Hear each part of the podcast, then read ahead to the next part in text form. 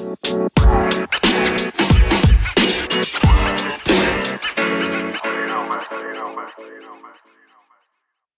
believe the word of God, and there is a supernatural peace available for you today. Amen. I want to go through six thoughts really quickly around how I believe we live in this supernatural peace. And, and what this scripture is telling us today. The first thing the scripture tells us is this don't worry. It says, don't be anxious or don't worry about anything. Now, that anything word is amazing there because it's saying, don't be anxious about anything. You know, there's an old quote that I heard many years ago. I don't exactly remember where it comes from, but it says this Worry is like a rocking chair, gives you something to do for a while, just doesn't get you anywhere. Or worrying makes you really experience that thing you're worrying about either once that you didn't have to experience, or you just have to experience it twice as well. Like, for example, and I haven't even told my wife this story yet, so could be problematic, but I have a six month old little baby boy, right? And they're, they're quite sensitive to things, and you have to, like, um, you have to boil everything. Like, the passive, you put in the thing, and if it's a spoon, you got to put boiling water on it to make sure there's no germs on it. And they have these little spoons, and I remember I was doing the dishes and I was cooking chicken, so I was like rinsing off raw chicken onto this stuff. And we put it in the dishwasher, and dishwasher's supposed to go on. And the next morning, I'm there, I'm, I, I need to feed him. So I go to the dishwasher, and it looks pretty clean, so I pull out the spoon, and I, I start feeding my little baby boy out of this thing. I'm like, mm, he's a really good eater, which is wonderful. And, and as I'm doing it, I start to think, is that dishwasher clean? Because I'm like, I, I know that I like rinsed raw chicken stuff. Like, that's bad. If you don't cook, it, raw chicken is not good for anyone to consume, okay? Just, and I'm like, man, did I, is that clean? And so I sort of like feeding and then I'm like, I just better go check. I'm like, ah, no, it'll be all right. I'm sure it was clean. And we're almost done. Then honestly, my brain went, even if I'm almost done anyway, I may as well finish. So we kind of finished the little, little food there, and I, I kind of get up to rinse, and I just open this washer, and I'm like, oh no. Like I just looked a little bit closer. And it was not clean. So now my brain starts going, oh my gosh, my six month old's gonna get salmonella poisoning. And I started to feel like sick and like, I don't want my six month old to be poisoned by me. And so I'm sitting there, and I'm actually getting quite worried. I'm like, oh my word. And I started to think about the consequences. And I caught myself and I was like, why am I worrying? If I worry right now, it will not change one thing. So rather, let me not feel anxious about my salmonella poisoned child now. Let me just wait till it happens. or doesn't happen. There's no point me experiencing it twice, you know. The book of the book of Matthew chapter 6 26 says, "Look at the birds of the air. They do not sow or reap or store away in barns, and yet your heavenly Father feeds them." This is also a wonderful um, scripture for those who prefer animals over people. Um, Are you not more valuable than they? God says we're more valuable than birds. Just clarifying some things, okay? I think we should look after the animals. Just careful not to put your preference on animals over people. It's a real, oh no, now I've lost everyone. Aren't you more valuable than they? Jesus speaking, he says, Can any one of you, by worrying, add a single hour to your life? Worrying doesn't do anything for you. Like I said, you're either going to experience it one time that you wouldn't have anyway, or you're going to have to go through it twice, so you may as well not worry. Jesus, uh, Paul says in the Philippians, don't worry about anything. But he says to do something. Number two is this He says, but pray about everything. So, number two is this talk to God. Come to Him. Don't worry about it. To, to be a peaceful person, to be a hopeful person, is not to deny that crazy things happen. It's not to deny uh, that you feel anxious. That's, that's insane to deny how you feel. It's to realize there's a way out of it. It's like if you have a diagnosis of diabetes, there's no point saying, Well, I don't have diabetes, because you do have diabetes. We just serve a God who's superior to the natural realm. So it's not like we want to, he's like, don't worry about it. I, I know stuff's going to come up. I know that COVID's going to happen. I know this is going to happen. Don't worry about anything. Bring it to me. Talk to God about it, guys. You know, in life, I've learned something that most misunderstandings are resolved through a simple form of, of life, of a thing called communication. Like, normally, if there's a misunderstanding, if you just go and talk to that person, it normally resolves itself and it's not what you thought it was, or it is what you thought it was, and now you know it's what you thought it was instead of guessing what you thought it was. But most things are resolved by a simple form of communication. It's the same with God. Most things are resolved when you just chat to God about it and say, God, help me out. You know, when I, when I pray, I, I, I want to give you something practical that I, that I do. When I pray, I, have often thought, man, how, how do I pray? Like, the basics of it is like just start talking to God. He'll, he'll, he'll help you through that. But I pray like this in the book of Psalms 103, uh, 100 verse 3. It says, Know that the Lord, He is God, and He is who made us, and not we ourselves. First, it's important to recognize you didn't make yourself. Verse 4 says this Enter into His gates with thanksgiving and enter into his courts with praise. Be thankful to him and bless his name. When I pray, almost every time, I like to position myself in a place of thanksgiving. Enter his gates with thanksgiving. I come and I say, God, thank you for my life. Thank you that I live in a country where I'm safe. Thank you for my. I find the things in my life I can be thankful for. There are sometimes things in my life that I'm not thankful for. I don't focus on those ones because that wouldn't be Thanksgiving. I'm thankful that I have a child who survived salmonella poisoning, God. I'm thankful that I, I, I made it. I, I find I'm thankful. God. I thank Him. And then it says, enter His courts with praise. I go from thanking Him, this is just in my heart, or, or even verbally when I'm on my own. I start saying, God, you're amazing. You are a good God. You are faithful. You are for me. You are a promise keeper. And I begin to bring praise upon His name. Great are you, God. Our Father in heaven, great is your name. Your kingdom come. When we position ourselves to realize He is God of the universe, He made me. I didn't make myself. I come into His gates with thanksgiving and I thank Him. It positions you to not focus on the problem and I begin to focus on the answer. His name is Jesus. You see, because if I can be quite frank, anxiety or worry is misplaced trust. Because when you understand that if God is for you, then who could be against you? Then the problems in front of us, are you trusting that the problem is going to have more power over your life than the person of Jesus? And I, I don't want to oversimplify it, but I kind of do want to oversimplify it. Like, come to God. Don't worry about anything.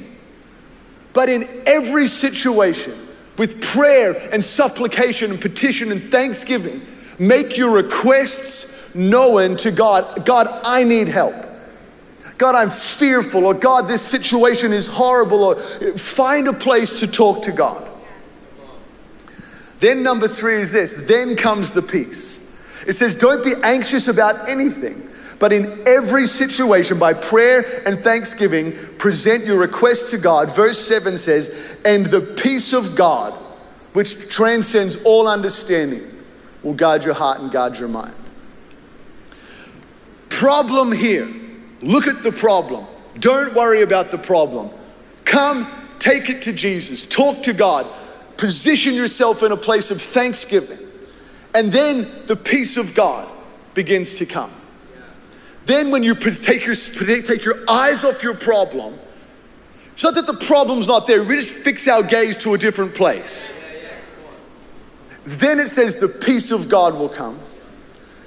And that peace is superior to the natural realm. It's superior to human understanding. If you find this is kind of how humanity works, you'll find yourself chaos all around you.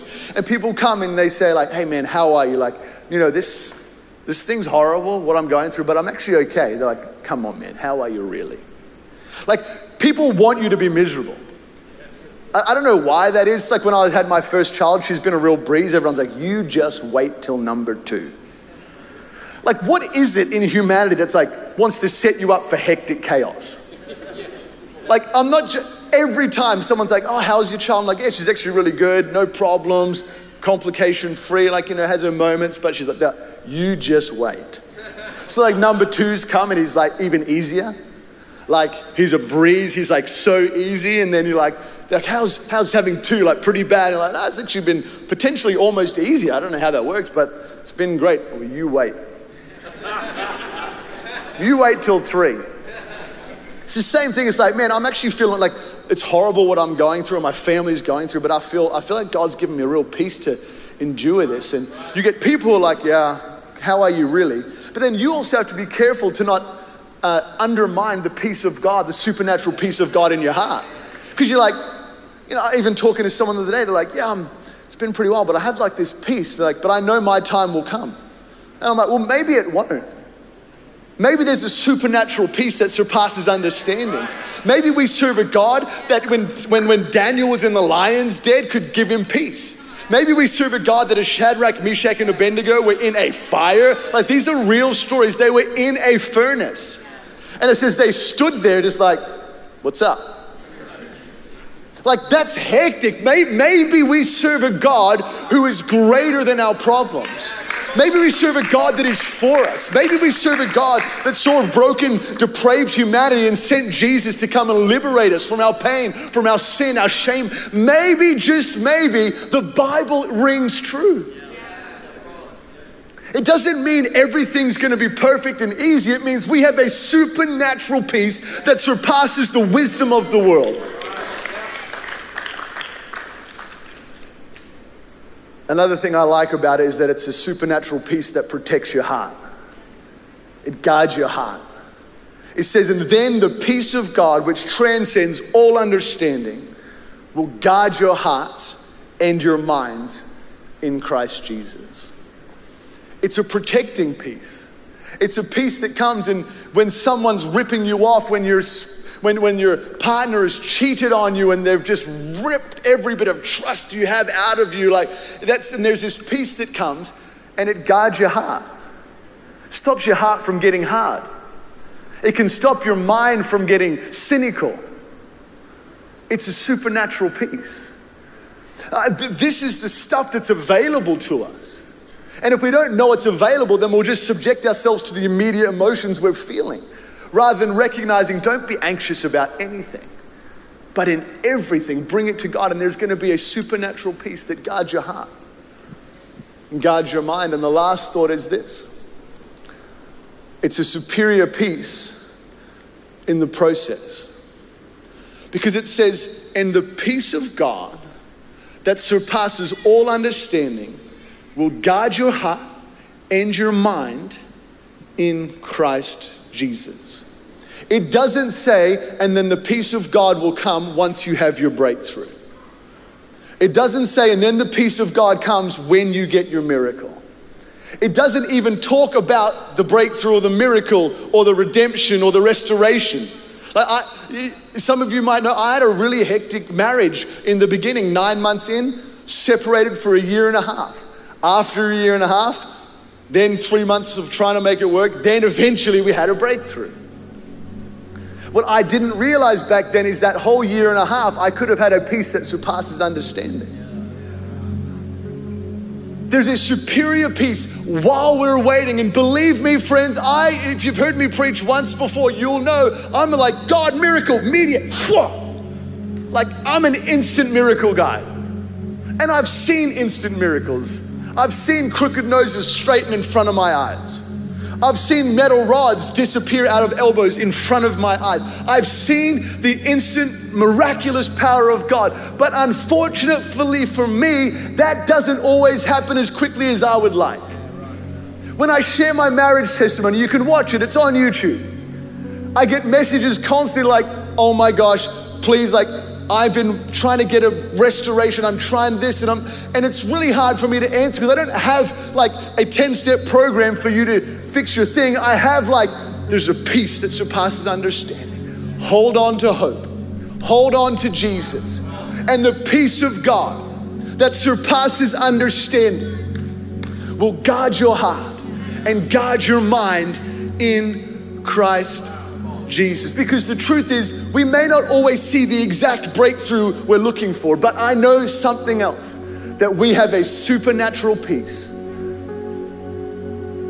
You can, if you have peace with God, you can walk through a living hell and still be okay. Maintaining that peace comes through what you set your gaze upon.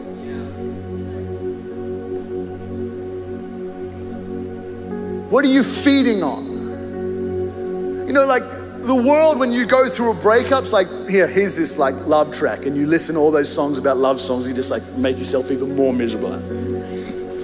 Like I remember when I was struggling in, in my dating life, and Adele would come out, and like, you know, you guys have listened to Adele. Like, if you're in a breakup, don't listen to Adele. That's a bad idea. Like, it's like resonates with everyone in every situation of some kind of breakup. Like, put Adele in the fire for goodness sake. It says, guard your hearts and guard your minds in Christ Jesus. Verse 8 says, finally, brothers, this won't be up there because I didn't tell them I was going to read it. Finally, brothers and sisters, whatever is true, whatever is noble, whatever is right, whatever is pure, whatever is lovely, whatever is admirable, if anything is excellent or praiseworthy, think about such things. Whatever you have learned or received or heard from me or seen in me, put it into practice, and the peace of God will be with you. That supernatural peace, there's a responsibility on your end, and that's to set your gaze upon the one who gives it to you. Because ultimately, worry, fear, anxiety, it's misplaced trust. It's trusting your circumstance above His name. It's trusting your immediate situation and your emotions above His word. It's focusing on the chaos of the world around us without leveling out in the truth of the gospel. There's a supernatural peace that surpasses understanding, and it will guard your heart and guard your mind in Christ Jesus.